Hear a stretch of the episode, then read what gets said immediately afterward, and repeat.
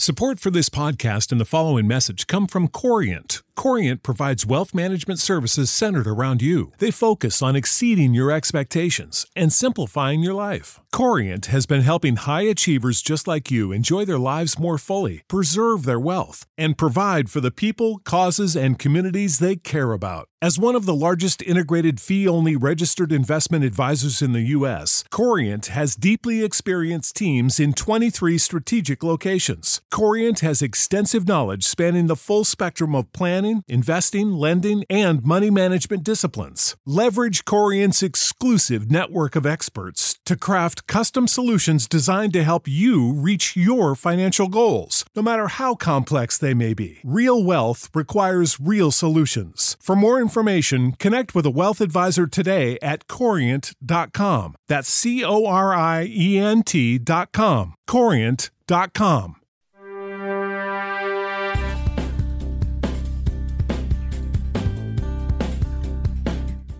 Welcome to Tell Me a Story I Don't Know, a refreshing and captivating interview with top sports personalities and their connections to Chicago. They reveal some entertaining, memorable, and emotional stories, some you've never heard before.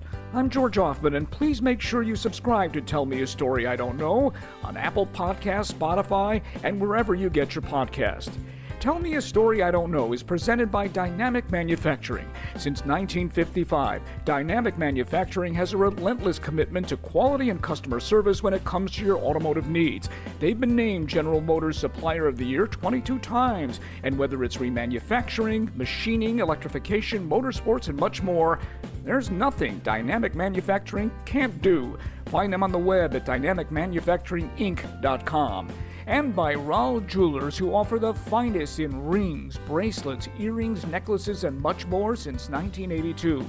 They specialize in custom design, so if you're looking for that right gift, especially during the holidays, head to Rawl Jewelers on Barrington Road in Hoffman Estates, and they're on the web at rawljewelers.com. Tell Me a Story I Don't Know is also sponsored by the Paulina Market, purveyors of the finest meats. Look for them at paulinamarket.com and by Vienna Beef, makers of Chicago's hot dogs and a landmark institution since 1893. They're located at viennabeef.com. This week we feature part two of the best of season two, and we lead off with one of the most well known and outspoken journalists on both sides of the fence. We're talking about Keith Olbermann, a hit at ESPN and MSNBC. But did you know his career could have taken a very different path? One right here in the Windy City? How about I almost quit SportsCenter in 1996 to go become a drive time radio host in Chicago, Illinois? How about that? We'll start with that one. Yeah. Well, how did that happen? So uh, in in 96, which might have actually been the apex of my uh, and and ESPN's mutual unhappiness with each other and our success with each other uh, at that point, for some reason, and I can't been able to find this out in any of my records or diaries or anything else, but a fellow named Doug Stern, who was the who was the general manager of WMVP, um, and he, I believe, he called my agent, having said, you know, the guy we'd really like to have do our afternoon drive time here as we reconceptualize this radio station is somebody like Keith Olbermann. So why don't we start with Keith Olbermann and see if he's interested? And it was an intriguing idea because I really wasn't, I mean, I just wasn't happy for a variety of reasons at, at, at ESPN at that point. And it got much more interesting when, when he said, when we had a brief phone conversation, and he said, uh, so what we're looking to do for the first year, and there'll be all sorts of bonuses and things additionally based on ratings, and we're in last place. There are 31 stations, and we're 31st, so you can get most of these bonuses. He said, uh, we're starting with as this is the as the annual salary. And the figure he quoted george was twice what they were paying me to host sports center every night. You're kidding. No no no. Sports center was not a lucrative uh, thing to do then. Not really now. It's a lot better now than it was then but i made like three times as much at espn in my last incarnation there where i basically worked two three days a week than I did at the height of Sports Center in the 90s. It just it didn't pay because they were you know they had it there was a buyer's market. So once he said this, it was like, well, I've always heard great things about Chicago, and I've never never been there, and at least I'll go out and see what's going to happen. So I get out and and go on this trip.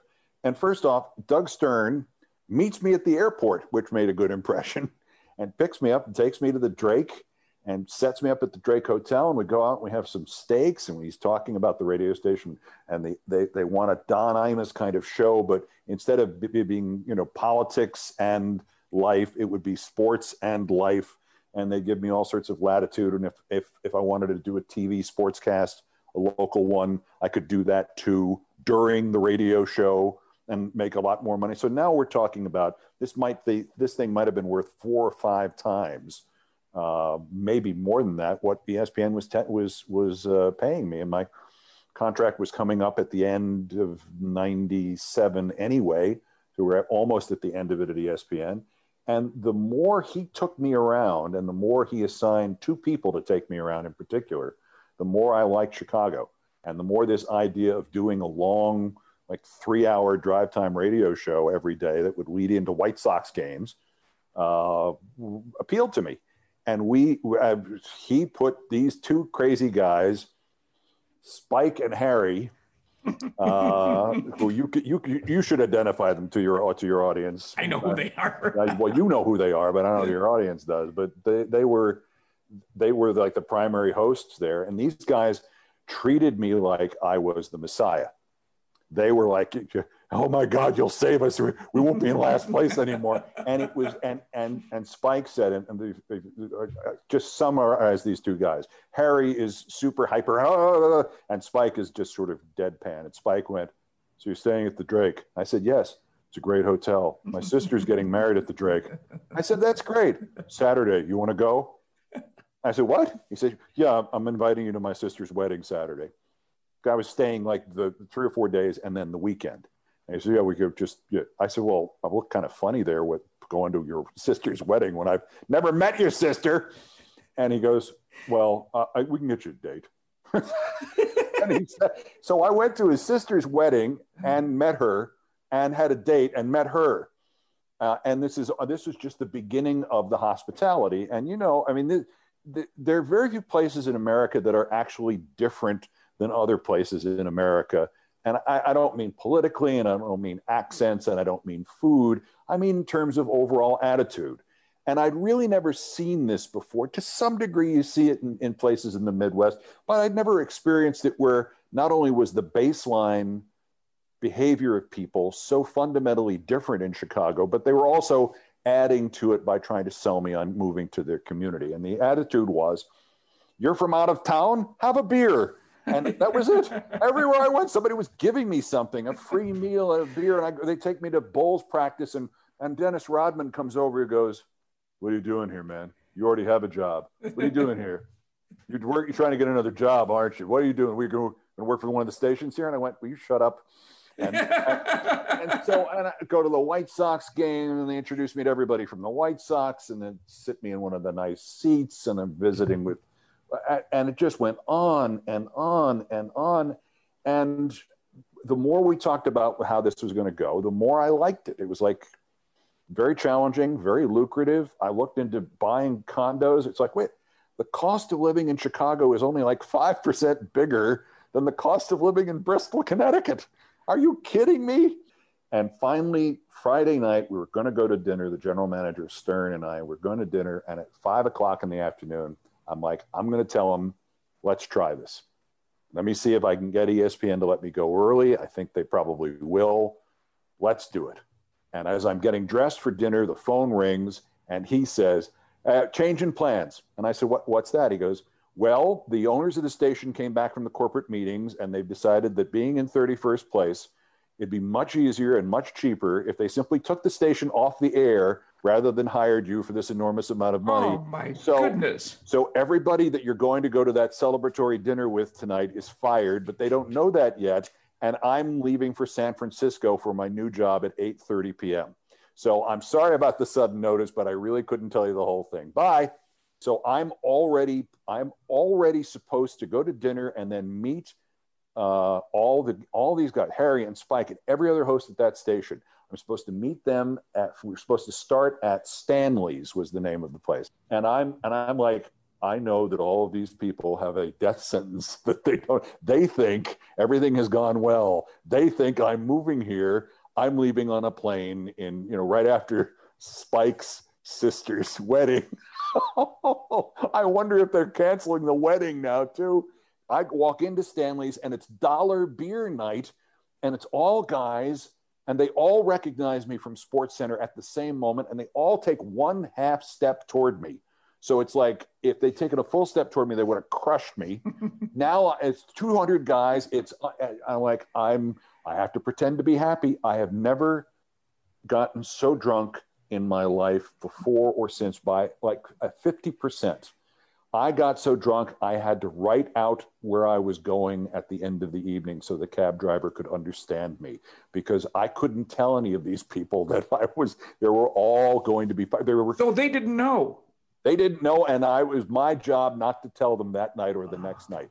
So oh. you were, you were prepared in yeah. essence to become a Chicagoan Yes. They had you set up for a date at the wedding, which means you would gotten married and had kids. That's what a different life this would have been. I, I've I've contemplated it many times. There, there's only three places that I go on my travels and have gone in the last 40 years where I, I, I look around a corner as I'm walking through Boston, LA, and Chicago, where I'm walking in the street. I figure, what happens if I turn this corner and another version of me is walking in the opposite direction. The one who stayed here, the number of things in one's life that that are obviously pivotal uh, as they happen, but then become monumentally so in retrospect. I mean, I, my I don't think I would have had a news career. I mean, conceivable that I would have found a different way to go into that whole line of thing in news and, and politics, but that would would pre- precluded my going to NBC and MSNBC in 1997.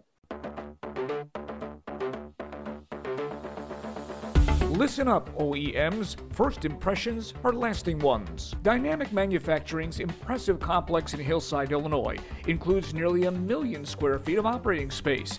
I had a chance to view some of it, and I was overwhelmed by the organization, technology, and dedicated workforce. Dynamic Manufacturing provides solutions for engineering, manufacturing, machining, and logistics, and they can re energize your electric and energy storage systems. They can machine any project, no matter the size. And when it comes to motorsports, they're your trusted partner for chasing podiums with their custom torque converters. Dynamic Manufacturing is your one stop for all your remanufacturing needs, and they can't wait to engineer a custom solution for getting maximum value from experienced parts. Dynamic Manufacturing where there's nothing they can't do. Dan Plesac is one of the most entertaining personalities on the MLB network. His passion for the game and great sense of humor have led to some hilarious moments. But did you know he never started a major league game during his 18 year career in the major leagues? George, I never pitched a game of relief in the minor leagues in, in all of my years. I make the team in 1986 with Milwaukee. George Bamberger was the manager. I made the team as the fifth starter. We started the month of April, and on opening day, we opened up my first day in the big leagues. I'll never forget it. We opened up against the White Sox. And I remember because Mike Ditka threw out the first pitch because the Bears had just won the Super That's Bowl in right. January. um, they tell me that they're going to keep me in the bullpen for the first two weeks because we had every off day. Every Tuesday was every Monday was a day off. So we played Monday in Old Comiskey. We're off Tuesday played Wednesday and Thursday in Comiskey, went to New York Friday, Saturday, Sunday. I warmed up on opening day. Teddy Higuera was the winning pitcher. We were up by quite a few runs. I got up to get up to maybe pitch. Nervous as hell, didn't get in. Day off on Tuesday, didn't pitch Wednesday or Thursday. We went to New York on Friday. Played the Yankees on Friday night. I got in my first big league game. Bases loaded, one out, seventh inning, struck out Mike Pagliarulo. Went home five days later in the home opener. I pitched four scoreless innings, sixth, seventh, eighth, and ninth inning, 12 up, 12 down against the Yankees. We scored two runs in the bottom of the ninth inning and won the game. After the game, I pitched four innings in relief. I walk in after the game. I'm feeling good about myself. Like, okay, I'm stretched out now. George Bamberger calls me in the office and he sits me down. He says, Kid, I'm going to tell you something. You're going to be our Dave Righetti. We're going to keep you in the bullpen. I want you to forget about that changeup. I want you to use fastball, slider. We're going to keep you in the bullpen the rest of the year. I'm going to take care of you. I won't pitch you two, three days in a row. And I remember George walking out of that office, devastated. I didn't want to be a reliever. Nobody did then. And I will say this George Bamberger made my career. He took care of me my rookie year, didn't overwork me, didn't abuse me.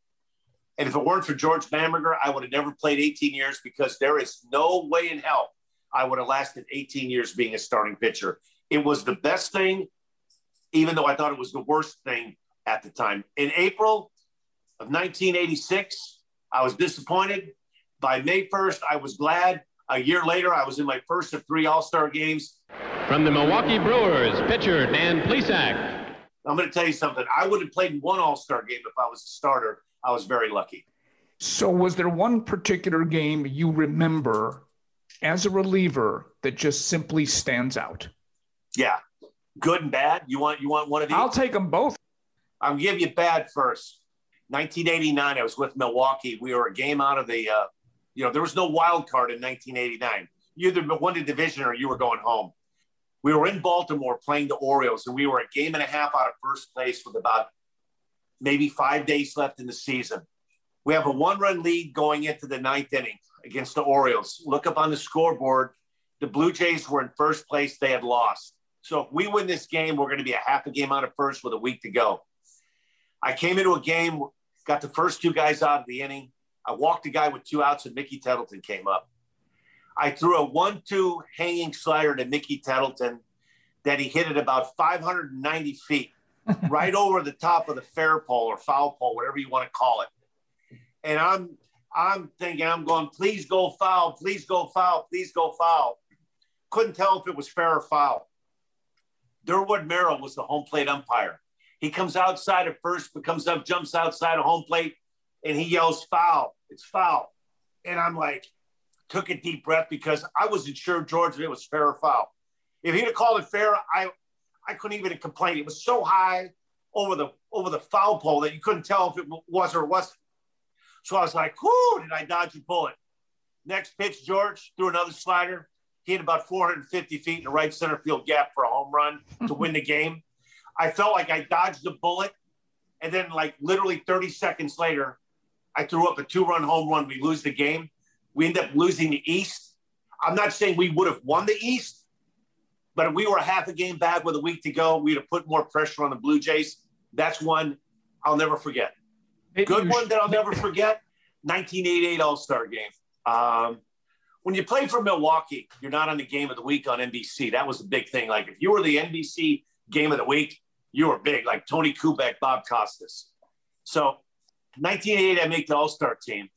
And we're playing three days against the Minnesota Twins, Friday, Saturday, Sunday before the All Star break. I come in and get three saves Friday, Saturday, Sunday against the Minnesota Twins. And the only reason I remember this, I had to fly in a charter with the Twins because Tom Kelly was the manager because the Twins won the World Series in 87. So the manager of the, you know, the 87 team is the manager of the All-Star team. So Tom Kelly and his coaching staff, I go on the Twins charter. Tom Kelly, the coaches, Gary Gaetti, Kirby Puckett, Frank Viola, we're all on a plane. I walk on a plane. I just saved three games. Paul Molitor and I walk onto the Twins charter to go to Cincinnati and they're giving it a hard time, booing, hey, you're on the wrong plane. What are you guys doing here? So we have a we have a meeting the day of the All-Star game. Tom Kelly comes up to me, he says, Listen, I know you're having a monster season, but he said, in all honesty, man, I'm gonna let I think I'm gonna give the ball to Eck in the ninth. I said, Hey, I had no problems. You can that that's great. So he goes, but I just want you to know Darryl Strawberry's your guy. So if he's in, so be ready from the seventh inning on. Strawberry's in, he's your guy. I'm like, okay. So George, I'm warming up in the eighth inning, two outs, Strawberries on deck circle. Ground ball hit to Don Mattingly, who doesn't boot it. He never boots the ball, right? Willie McGee, ground ball, Don Mattingly on the turf in Cincinnati at Old Riverfront, hits off the heel of his glove, it bounces away. I come in the game to get Darryl Strawberry. All Tom Kelly told me when he handed me the ball was, listen, like I told you in the meeting, he's a real good low ball hitter. Just throw a buck, just elevate your fastball, nothing but heaters at the belt, you'll blow them away. I'm like, okay, you got it, Tom. George, the first two pitches were where I wasn't supposed to throw them. Knee high, right down the middle where Strawberry likes him. He swifts strike one, whiffs strike two. And the next one, I'm thinking, I want to throw this one like neck high as hard as I could throw it. And I think it was the hardest ball I threw in my 18 years. Threw a 97 mile an hour fastball at his chest. He swung at it, missed. And Strawberry is gone. So Plesac strikes him out, and we go to the ninth with the American League still out in front. And I remember walking off the field thinking, like, I made it, man. I arrived. Like, you know, that that's at the time when when in 1988, when the All Star game was on, people were watching. And so that was like, that was my coming out party, that, that strikeout of Darryl Strawberry. And then the game's over. We're staying at the Westin in Cincinnati, the American League team, right? So uh, my go to was a club sandwich. So I order a club sandwich and comes with a club sandwich and another knock on the door. Here's your dessert. And I'm like, I didn't order dessert. They said it's on the house. I'm like, oh, okay. So I eat my club sandwich, George, my French fries, and I open it up and it's a piece of strawberry shortcake. and they wrote on it, strawberry dessert. Congrats. Who doesn't love jewelry? Who wouldn't love Rawl Jewelers? Family owned and operated for nearly 40 years, Rawl Jewelers offers the very best in fine jewelry and engagement rings, including mined and lab grown diamonds. And they utilize the latest technology and offer jewelry repair on the premises. Rawl Jewelers has a glittering array of rings, necklaces, earrings, bracelets, and watches, and offers custom designed jewelry on the premises. And if you have the most specific questions, Rawl Jewelers has four graduate gemologists on staff. With over 200 years of combined experience and expertise, it's no wonder Rawl Jewelers is one of the leading shops of its kind. This is where my wife and I got our wedding bands many years ago, and it's safe to say when you walk in as a customer, you're going to leave as a friend. Rawl Jewelers is located at 3001 Barrington Road in Hoffman Estates, right off I 90 West. Rawl Jewelers, when only the very best will do. Dan Bellino is a veteran umpire who hails from suburban Chicago, and while he's made his mark during a thus far 10 year career, he's also keenly aware of the state of instant replay. For me, the, the, the most career defining play that I've had was actually a positive. It was a play in Washington in which it was a tricky ruling, and you know a lot of individuals would say that when I made that call, it kind of it was my announcement to to other umpires in major league level that hey i can do this job and you know i want to do this job because it was a tricky play and i was fortunate enough to see it and fortunate enough to call it and everything just worked out perfectly. So it, i've been fortunate on the other side of the coin that yes, it was career defining at the time, but obviously there's a lot more baseball to be played. You know, instant replay has its ups and its downs. And I think fans and players, Dan, hate those calls on the bases where a player was called out because his hand or foot may have been a fraction off the base. Is this something umpires would like to see eliminated? Well, I obviously can't speak for all umpires. I, I will say that getting overturned on a call like that does not sting as much as one that you miss by a foot and a half. Oh, I think Helton was off the bag at first, but he gets the benefit of the call. Wait a minute, he wasn't even close to being on the bag. Helton he can't put foot off the bag, and he still gets the out call. And Don Mattingly is incensed. He came off the base because he couldn't make the play. I think it would be a really cool experiment if we were to try to do like a give the managers five challenges per game, but they have to challenge with what they see, not go, not call somebody that's looking at it on TV. You know, it, it would be an interesting experiment. I'm not advocating that it would be better for baseball, but it would be interesting because those types of plays that you're talking about wouldn't even be challenged. Right, because they have a chance to look at it. We've always wondered why either you're going to do it or you're not. Well, it's not that it's not that easy. They, they they'll almost always hold you up on an important play, on a scoring play. They'll hold you up just to see if there is the opportunity to uh, to get an overturn. Uh, they just they're competing, and, and and I respect the fact they're competing. We all do. This is one aspect that I think we we truly have missed out on, and I miss it personally. Is when there would be a close play at the plate as a plate umpire, there used to be just an absolute roar when you would call a guy safer out, depending on if it went for or against a home team or if it was a game ending play, for example, just a, an absolute roar. And that decibel level of that roar, you just don't really hear it anymore because what happens is you get the initial cheering, but then everybody knows, okay, they got to go to replay. And so you just don't get fans are smart. They're, they're they are engaged and they're smart enough to know, okay, I like the call, but it may not stand. So, you know, a lot of times managers, especially at the end of the game when they have nothing to lose, they'll just challenge it to challenge it mm-hmm. just because they have nothing to lose. So, all right, let's go to the headset and, and confirm that the call was right, which, you know, in the, on the positive side, we don't end a game on a missed call. And, and that's from an umpire standpoint. We love that. We love that we don't end the game on a missed call. This takes me to my next question because I've got to believe the mere mention of robots might get umpires to, how shall we best put this, argue the call. Tell me a story I don't know, whether you like the idea and whether we're going to see one behind home plate anytime in the near future.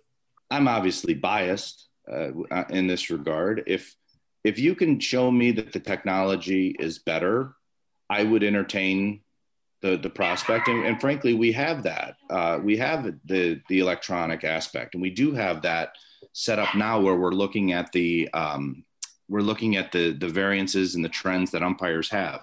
But you know, when we're talking about robots behind the plate, I just don't. I, I can't envision it. This is Rick White, the commissioner of the Eastern League. TrackMan itself uses a Doppler radar system where they have three lasers uh, fixed on a point, in this case it's home plate. As a ball crosses the plate, that communication then transmits to the umpire on the field where he hears the word strike or the word ball, and then he signals that. It delivers a standardized product. I can't envision it being a positive. I can't envision it being something that we uh, that we as fans would want to see uh, in, the game because the game isn't perfect, which ultimately is not something that you want to do. Um, the game isn't perfect, so you want to kind of have that imperfection out there because sometimes players they gain advantages from being on uh, you know on the right side of, of, a, of a missed pitch or the wrong side of a missed pitch. It can motivate them so I, I think that that's what makes it great. And also george if you just take it down to the level of of college and high school and little league you want the game at the big league level to mirror those games as much as possible. And so as a father of of three boys playing baseball do i want to tell them that that you're through college you're going to be at a point where where it's not going to be electronic and then you have to adapt? I, I think that's just a, a pretty big leap to make. And i wouldn't i wouldn't suggest that it would be a positive but i could be wrong don't misunderstand it. There, there's a lot of people that are a lot smarter than me that if they think that this is better for the game and and they can show it, I would absolutely entertain it. The easiest way to hear more great guests on Tell Me a Story I Don't Know is to follow me on social media at George Ofman. That's O F M A N, just one F, on Twitter, Facebook, and Instagram. And please subscribe to this podcast on Apple Podcasts, Spotify, and wherever you get your podcasts. And you thought Ron Santo bled Cubby Blue. Ron Coomer has the experience to prove it. The veteran sidekick to longtime radio voice Pat Hughes remembers one trip he made to Wrigley Field as a kid. We would go to Wrigley Field. My dad would take me um, as a little guy. Now you're talking about five, six, seven years old. And we would try to get there as early as we could. And, you know, for five minutes, I would get a chance to hawk fly balls in left field. But my dad always wanted to get into the ballpark and I did too. But I I wanted to get a hot dog and see Wrigley. I don't know if he just wanted to get a cold beer, a hot dog, and go to Wrigley. That all could be yes to all of it, and that's all fine by me. But as a as a young kid, um, Bruce Sutter's rookie year, we get to the ballpark, um, and my deal was I would shoot right up in from the concourse, right onto the field or by the field where you could see it and you'd see that bright green in the scoreboard and the green grass and the ivy and all that. And and I just was amazed at the way the field looked. I just it just it was infectious to me. And every time I saw it, I became a bigger and bigger fan. And then as as you know, you you do that a few times, then you want to meet the players. well, we had tickets one time down by the Cubs bullpen. It was Bruce Sutter's rookie year. And I go down to the bullpen and I got my glove, right? My dad had bought me this uh, Wilson A2000, which was the cool glove to have uh, for a young kid. And I'm telling you, probably two thirds of the big league players were using that glove. So I go down to the bullpen and, and I'm hanging out and I'm talking before the game to Bruce Sutter and, and I'm bothering him. But you know what? I, I'm seven years old. I didn't know. And finally, Bruce Sutter comes up to me and I, will, I want him to sign my glove. And he grabs my glove and he looks at it and he goes, Here, take a look at mine. We had the exact same glove. How about that? Exactly. Broken in the same everything, Turgy. So, you know, so you're like, oh, this is really cool. Well, my dad had told me when he brought that glove home. Now, my dad was a truck driver in the inner city. And buying that Wilson A2000, it took a lot for our family to get that glove for me. So he made, he told me, if you lose this glove or leave it outside in the rain or ruin this glove, you're going to play shortstop in Little League barehanded. And he meant it. And I did not question my father like that at all. So I'm standing there right at the brick wall. Bruce Sutter's right on the other side. And we're we've exchanged gloves and I'm holding it. I got he gave me a baseball and I'm throwing it in there, you know, and it's all cool. And I'm, you know, my dad's just proud as all hell because we got the same glove and here I'm like an eight year old and and uh, so all is great, right? And uh, then all of a sudden, Bruce Sutter, you know, he starts to hand it back. He goes, Hey, why don't we trade gloves? And I grabbed my glove out of his hand and I go, No way, that's my glove. And my dad, out of nowhere, right? Wham, I get hit in the shoulder and I get knocked. And he's like, Give him the glove. I go, This is my glove. I go, No, no, and Bruce Sutter's eyes got like this big. He got the old Beetlejuice looking eyes, and he's like, this little eight year old kid just wouldn't trade gloves with me. And, and I didn't. And that whole day, my dad just kept shaking his head at me like, what the hell's wrong with you, kid? Did I not raise you right? And the whole day, and I just, I was adamant and I kept the glove. And I, you know, and that's just the way it was. And I, I like we, your spunk. It's like, hey, you know, I'd love to trade with. This is mine. Leave it alone. That's my glove. I play shortstop with that. I broke that glove in, and you know, it just it's one of those things, you know. And so years and years later, as I'm playing now for the Chicago Cubs in 01, you know, we go through all this, and um, who comes to the ballpark? Bruce Sutter, right? Big beard, you know, and, and so I gotta introduce myself. I go, "How you doing, Bruce? Ron Coomer?" Yeah, yeah, yeah. I go, "We met before." He goes, "Really?" I go, "Yeah, I was eight years old or seven. I think I was eight years old." And uh, I go, "Yeah, you were in the bullpen, and we had the same glove, the A2000 XL with the closed pocket, and we were going to trade. And you offered to trade gloves with me, and I said no." and my dad never let me forgive it, forget it for the rest of my life until he passed. And that was just one of those stories he would tell about me if we were out somewhere. And he just started laughing. He goes, "You probably did good. I wasn't that good a fielder anyway." But it was just so funny to have this deal happen when I was a little kid, to get back to Wrigley Field as a player, and then to meet Bruce Sutter. I thought that was really cool. And it's one of those things when I met him, I was just like, this guy's not going to believe this. Ever been to the Paulina Market? If not, what are you waiting for? It's been Chicago's premier market for the finest meats and much more since 1949. Their steaks are top of the line, but there's also chicken, fish, and those mouth-watering sausages. And you might spend hours just perusing their frozen food section, all made fresh. And now the expanded Paulina Market offers beer, wine, and sandwiches. It's become a one-stop shop, making your in-store experience well worth your time. And you can still order online. I've been been shopping here since 1984. Paulina Market is simply the best and conveniently located at 3501 North Lincoln Avenue in Chicago. Check them out on their impressive website at paulinamarket.com. No one, I mean no one, does hot dogs better than Vienna beef. That's because they've been doing them since 1893. Imagine biting into a delicious all beef Vienna hot dog, dragged through the garden, which includes yellow mustard, onions, relish, tomatoes, sport peppers, pickles, and celery salt, and just try that on one of their Polish sausages. Vienna products are available everywhere, from your supermarkets, restaurants, the ballparks, and zoos, just to mention a few, and you can purchase them online at viennabeef.com. And look for their farm acres chili, mini bagel dogs, condiments, and classic deli meats. Take it from a guy who was weaned on, then sold Vienna products. It's the mark of excellence since 1893. Find them at viennabeef.com.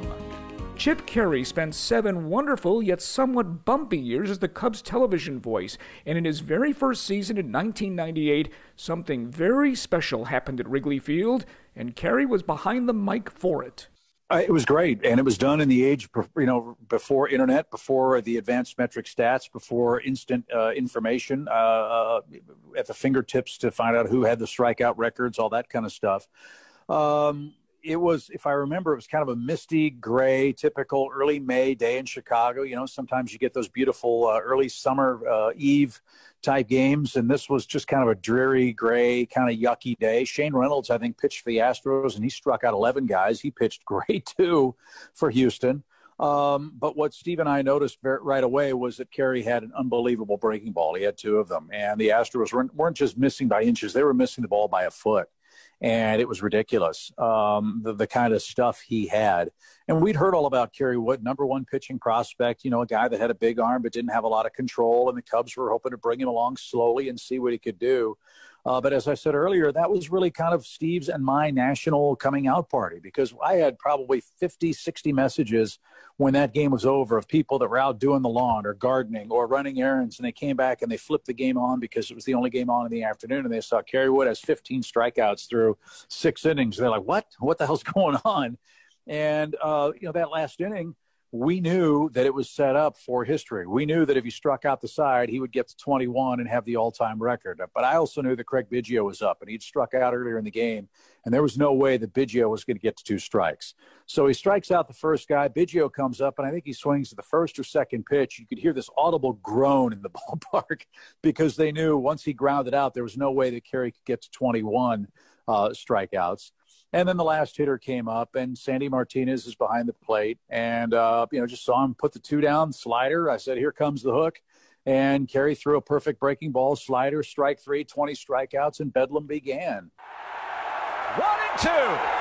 Well, one more curveball, and that should be about it because Derek Bell isn't even coming close. Come on, number 20. Here comes the hook.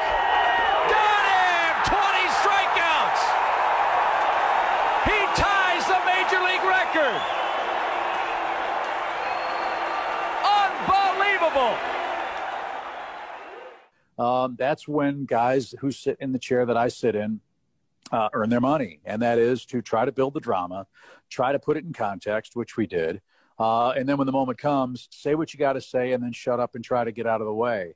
Uh, you're right. Statistically speaking, it is the most dominant pitching performance ever made. Mm-hmm. Uh, if Kevin Orie had made that play at third base, it would have been a 20 strikeout no hitter, which would be absolutely ridiculous, as if his performance wasn't ridiculous enough.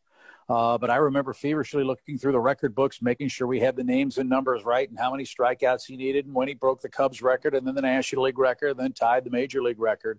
All of this being done by a 20 year old kid out of Texas, making his fourth or fifth start, me in my fourth or fifth week there was just kind of a personal, uh, professional symmetry that had to do with the Kerry Wood game. And uh, obviously, it's a moment that Cubs fans won't forget, and neither will I. There's really no way to know what's about to come next after Kerry Wood's effort. There's a home run duel, born more than likely from performance enhancing drugs, yet becomes intoxicating all the way through. And you're chronicling this chase between Sammy Sosa and Mark McGwire. Many stories to tell here, Chip the whole story has been told so many times it just bears repeating because it's so great when you think of that home run chase you think you have to think of it on so many different levels Uh, let's think back to where baseball was from the strike in 94. It was in need of something to recapture people's imaginations. And knowing what we know now, maybe we would think differently or would have thought differently of what happened in 1998, but we didn't have uh, the, the, the uh, you know, Nostradamus like qualities that Steve Stone had to know then what we know now. But that said, you needed something to have people fall in love with the game again. People were sick and tired of the money fights. They were tired of millionaires and billionaires fighting over billions of dollars, just like they are now. Uh, you had the great rivalry between St. Louis and Chicago, uh, which has always been one of the greatest rivalries, if not the greatest rivalry in baseball, simply because of the geographic area it covers. It goes from the Rocky Mountains all the way to the Appalachians and to Canada North and to the Gulf of Mexico South. Then you have this All-American uh, California slugger, Rookie of the Year, Mark McGwire, uh, who grew up in you know in privileged uh, uh, uh upbringing in in, in uh, the, on the West Coast. And then you have Sammy Sosa, who shined shoes and sold oranges to survive in the Dominican Republic and found a toe tap and found out how to hit at the major league level with the, the help of Jeff Pentland battling it out as well. So Sosa, the batter, He's one for two, and he sends a rocket deep toward left. Back goes Mabry at the track, Those different levels on a day to day basis. Sosa would hit two in the afternoon, McGwire would hit two at night. And going into St. Louis and watching that chase come down to Mark McGwire having a chance to homer with the Cubs. I mean, you talk about perfect symmetry. Uh, that, that's really the way the baseball gods would have had to draw it up. Uh, and the story that you may not know is, you know, look, I grew up in St. Louis, was a huge Cardinal fan. My grandfather did the Cardinals for 25 years. Uh, hell, in St. Louis, when you're born, you know the 64 Cardinals starting lineup before you know your ABCs. Um, to be there for that moment, uh, to watch McGwire hit the home run, to watch one of the uh, grounds crew members pick up a baseball, again, in a time where everybody was wondering who was going to catch and how much it was going to be worth, uh, for this kid to retrieve the ball and hand it to McGwire at home plate to have Sammy Sosa greet McGwire, uh, the Maris family there, to see that sea of red in St. Louis, even the Cubs fans who were there standing and applauding, was remarkable. But for me personally, the moment that really was poignant and still touches me to this day was looking over to my left. Jack Buck, uh, who was my childhood broadcasting idol in St. Louis, was there and was broadcasting the game with the Cardinals. He had on his red Cardinal Hall of Fame jacket, which he wore for the big moments. He calls the home run. McGwire rounds the bases, the fireworks go off, and you know we've said what we've had to say, and we're totally silent on on TV on our WGN side. But as I look over at Jack Buck, who knew Roger Maris, who'd been in baseball since the 40s, who'd seen everything that you could possibly see in the game, he sees McGwire rounding the bases and hugging his son Matthew at home plate with tears running down his eyes. Here it comes to McGwire. Swing! Look at there! Look at there! Look at there! McGwire's number 61. McGwire's flight 61 headed for Planet Maris. That that got me, and it still gets me when I think about that. And and you know, for those of us who work in the business and can get cynical about what guys do and what they should do and how much they make and all the the labor fights and all the stupid stuff we have to deal with there's still a love affair with this sport that people who work, work behind the micro telecast was, and the, the craft of understanding just how much Cub baseball meant to people around the country. Because, again, coming from where I came from, I had no idea. And until you're in it, until you're immersed in it, you have no, you, you, there's no possible way you can understand the breadth and depth of it. But uh, now that I'm away from it, I still uh, marvel at it. And uh, the old saying, once a Cub, always a Cub, really rings true. My thanks to Keith Olbermann, Dan Plesac, Dan Bellino, Ron Coomer, and Chip Caray for those wonderful highlights. And to our generous sponsors, Dynamic Manufacturing, where there's nothing they can't do, and Rawl Jewelers, top jewelers in the northwest suburbs on Barrington Road and Hoffman Estates. Come in as a customer, leave as a friend. Also, the Paulina Market, purveyors of the finest meats and much more, and by the Vienna Beef Company, home of Chicago's hot dog and an institution since 1893. Tune in next week for another fascinating episode of Tell Me a Story I Don't Know. I'm George Ofman, and that's all she wrote.